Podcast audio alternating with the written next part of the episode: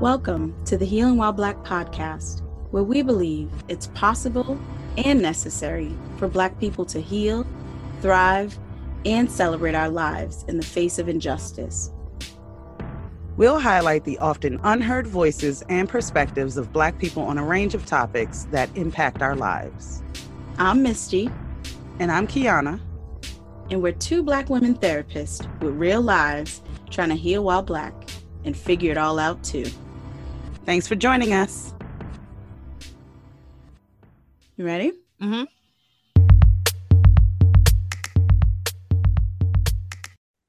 Hey, everyone. Hey, everyone. Welcome back for the fourth and final episode of the Farming While Black series in collaboration with Eco City Farms. We want to thank Eco City Farms for working with us to bring you this series highlighting Black people and the hope and power that comes with reclaiming our connection to the land and sustaining our communities through agriculture.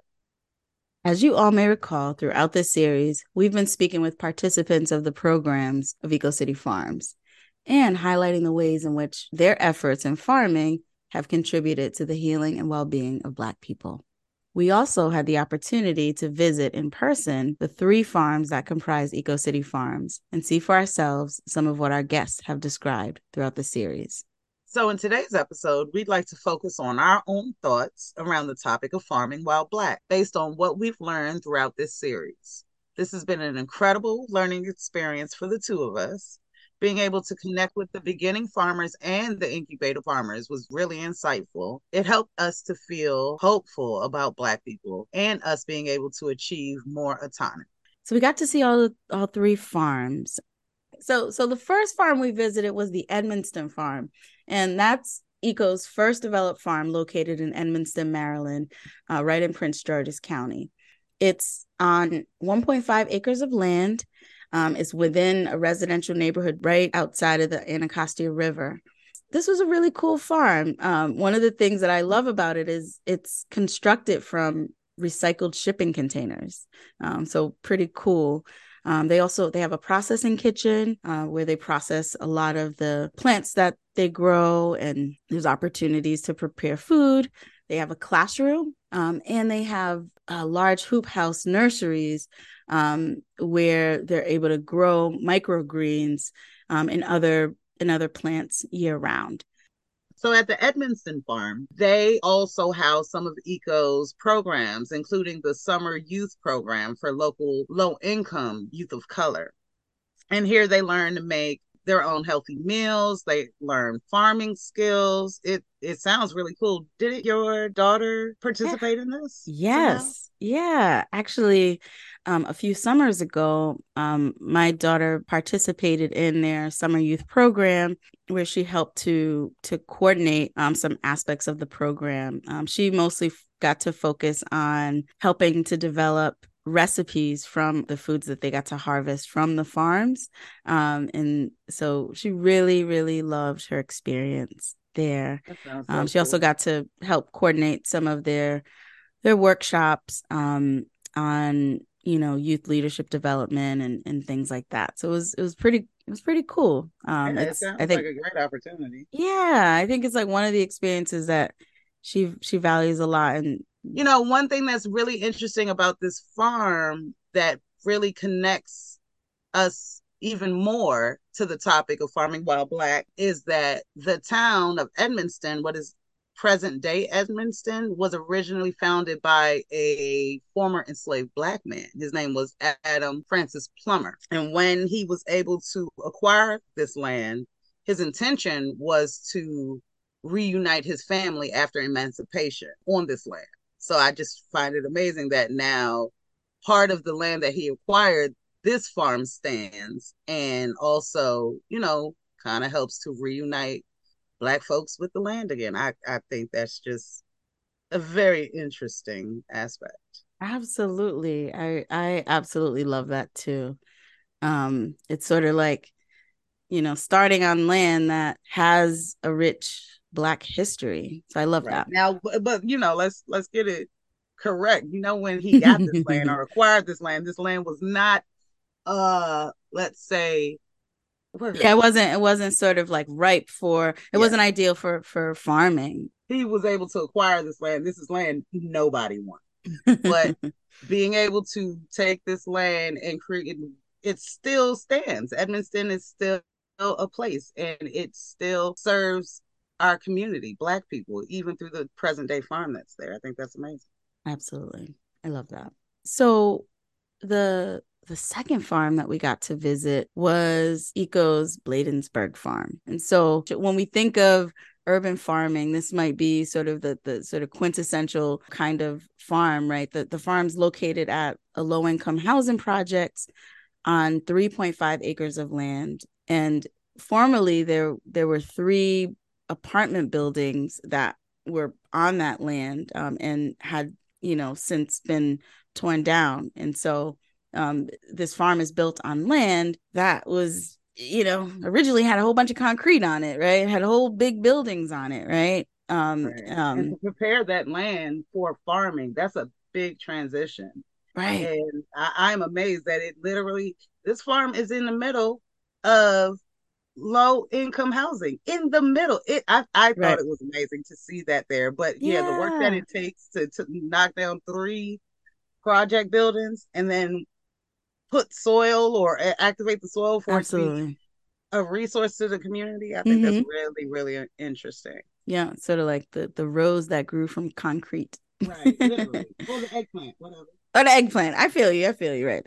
Um, so i mean this farm was really cool too. Um we we got to see how composting is done right? Um so this at the bladensburg farm eco does a lot of its composting including vermicomposting which is composting with the use of worms. Um so we got to actually touch some of the soil um that sort of derived from you know composted food that the worms you know ate and then you know, uh, uh, what do you call it? Uh, uh yeah, process. We'll say we'll be nice and processed. Um, so it was like really cool, and and I we got to touch the soil. And it was really rich and and awesome.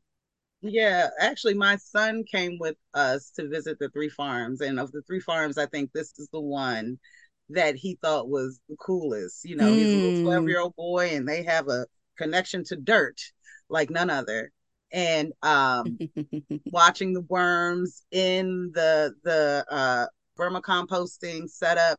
He thought was really really cool. I actually thought it was really really cool as well. I had never seen anything like that. I love how we were all like just into the dirt, right? Like in, right. into seeing the compost. I love that your son got to experience that um, and thought it was fascinating. So um, this farm also has plots and two large hoop houses that allow for growing year round. And one of the uh, hoop houses is actually dedicated to the beginning farmers training program, which you all remember um, our first interviewees, um, Camille and Dr. Castor um, who were yeah who were part of the the beginning farmers program um, as well as well as sky our first three uh, the first three folks that we got to interview and, and learn a bit about their experience. They a lot of their time has been spent um, on this farm. I love that. It, it was very interesting to see it. Um, but another aspect of this farm like you know, we said it's in the middle of a project. And what they do with some of the food on the farm is they sell it to the residents of the community and the larger surrounding neighborhood. Mm-hmm. Um, they've also taught classes and conduct they conduct tours for some of the local elementary schools and community centers in the community. I love that giving back. If you're gonna be in it, be mm-hmm. of it, and that's Absolutely. what it's like. Absolutely, absolutely. Um, and then lastly, we got to visit the incubator farm, and that um, is located on 11 acres of land in the Watkins Regional Park in Upper Marlboro, Maryland. Um, and this is this was really cool because it was also felt like a kind of a full circle kind of moment, right? This is where um, Eco actually provides a half acre of startup land to farmers to begin their new farming businesses, right? So you all remember um, the our last episodes uh, where we got to talk with Jeanette and Philip and Isaac um, about their experience as as farmers who are incubating their businesses through Eco's incubator farm. Um, so that it yeah. was really cool. Um, it was. This is yeah. where we got to actually meet Philip and see him in action in his plot of land, his half acre is beautiful. He has mm-hmm. a little chair mm-hmm. set up, a little umbrella. Mm-hmm. It is beautiful. And there were other farmers out there at the time working as well. Mm-hmm. And just to see the work they were putting in, to um, watch them take the vegetables from the dirt, it just connected yeah. for me in a different way to I've been on farms before, but this was in a different aspect where it was like, okay, no, this is this is it. Like this is the work. Wheelbarrows, uh, mm-hmm. potatoes. Yeah, it, it just it hit me different. I, I really enjoyed the full full circle. Like you said, we started with the first farm, which mm-hmm. was their first farm, and it it just to go through the steps to Absolutely. see the progression. Mm-hmm. I found fascinating, so freaking informative. Absolutely, it was really informative, and I think it was cool that we got to you know see the farms these spaces where the folks that we got to interview throughout the series had you know been spending time at right? And they've gotten to talk about the impact of this on their lives. And you know um, it was really cool to be present um, on these farms. And and one of the things that i got to sort of appreciate in the process of just visiting the farms was exactly what you pointed out like that progression right? Like so we mm-hmm. starting right at the edmonston farm you know which is the original farm of eco city farms and where they're a lot of their programs are held starting with the youth right? The youth program where they're supporting young people to sort of become acquainted with the land and farming and preparing healthy meals from what they're able to harvest right? And then we move on to you know the bladensburg farm where we get to see the work of new farmers right who are coming into this right like and learning how to be farmers um and and, and learning about how to sustain themselves and their families and their communities through being empowered with you know learning to farm right and then mm-hmm. and then we move to the incubator farm right where we see folks who are farmers who are experienced um but are they're, they're kind of taking it to the next level and making you know build establishing their businesses right um and really making impacts not just in their own families but you know in the broader community right like a lot of the farmers right. that we got to speak with they're also touching folks outside of the US right they're touching folks in across the diaspora, right? Like in, in parts of Africa and in the Caribbean, right? And so just getting to see the different levels of support that are offered through um, you know, eco eco's programs. Um and I think in the same in the same thought process, absolutely. It's I think it's phenomenal how Eco City is able to with each farm to touch the community that's attached to the farm as well, mm-hmm. right? So in the the Edmonston farm, in the there's there like you said, working with the youth, and then mm-hmm. starting from that place, and then the um Bladensburg farm where it's mm-hmm.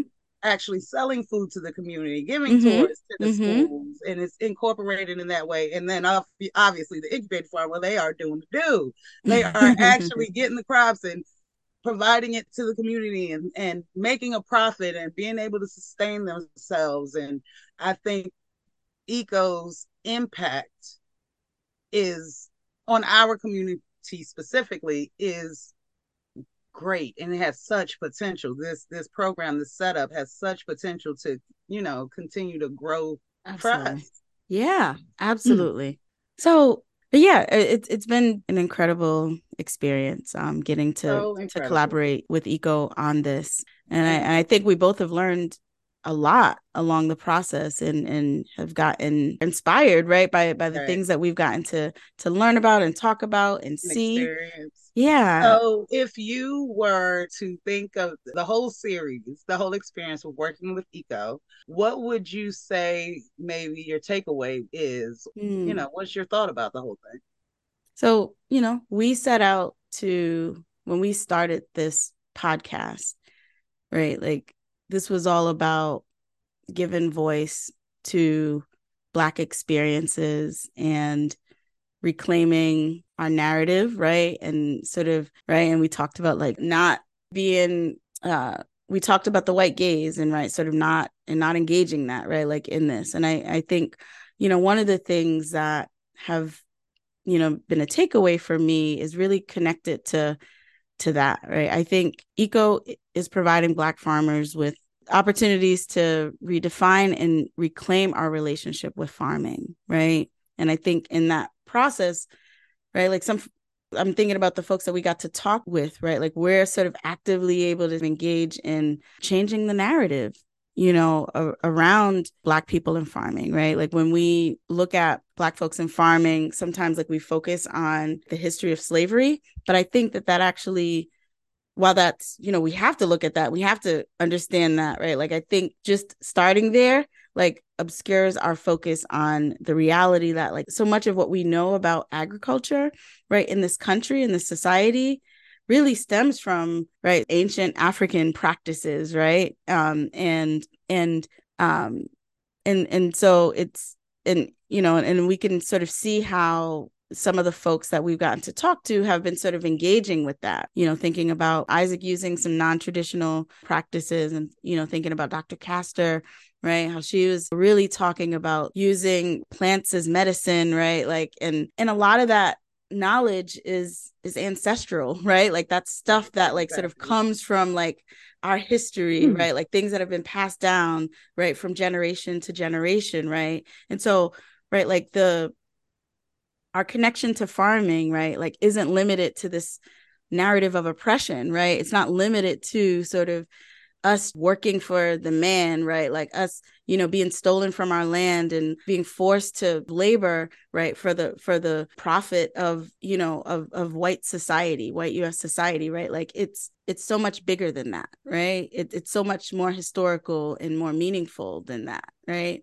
Um, and so I, I love that through this process we we're getting to sort of like reclaim that right? Like reclaim that narrative and like it and shift it or to, or bring it back to what it always has been right? Like we've always been doing this right? Like we we we know agriculture. We're we're farmers right? We're we're connected to the land right? And and so i for me it's been really healing to sort of to to acknowledge that right? And to see that um in action. Yeah. so that that's that's one way right? I, I feel like we're decolonizing the narrative and history of black people in the land mm-hmm. i um absolutely can appreciate all that. The reclaiming part, especially.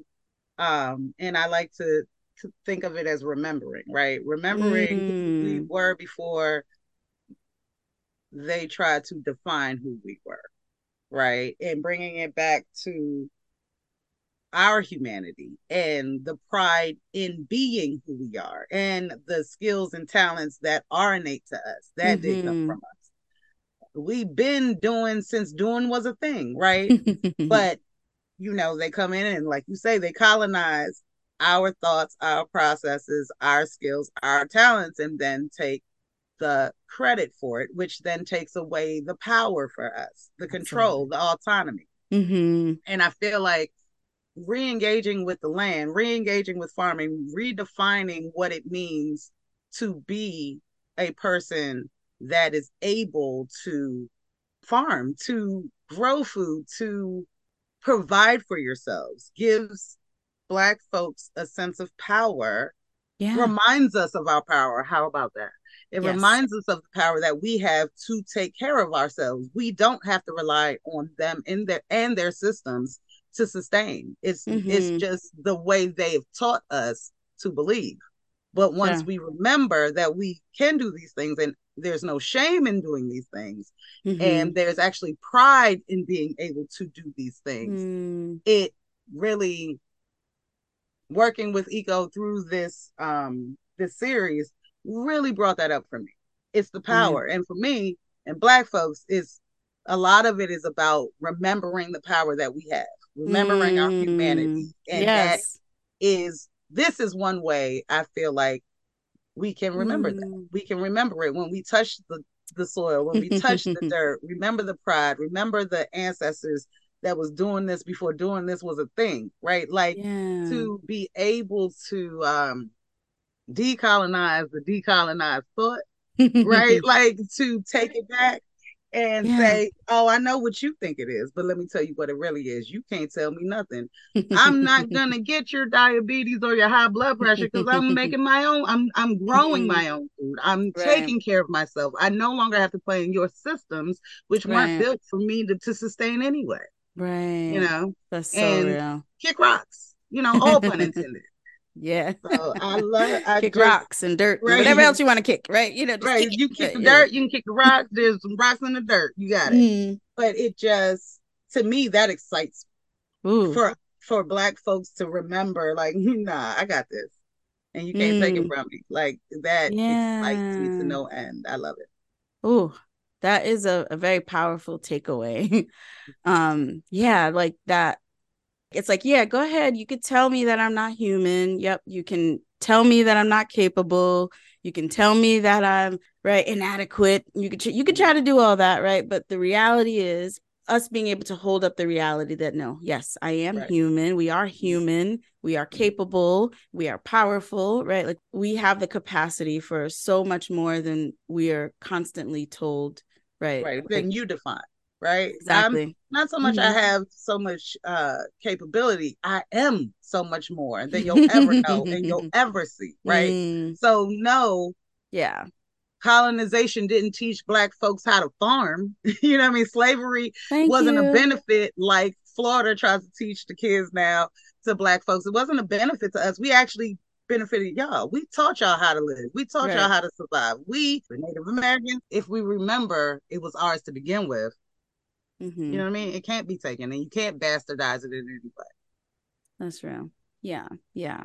Absolutely. Yeah. I think that was a really powerful takeaway. Another, you know, I think takeaway that I think re- really, I think is important um, to mention here is I, I do feel like, you know, the work that ECO is doing, especially with the incubator farms, um, but with all of, you know, their programs is taking some important steps to sort of address the historical and present wrongs around black access to land right? And Mhm. access to healthy food sources right?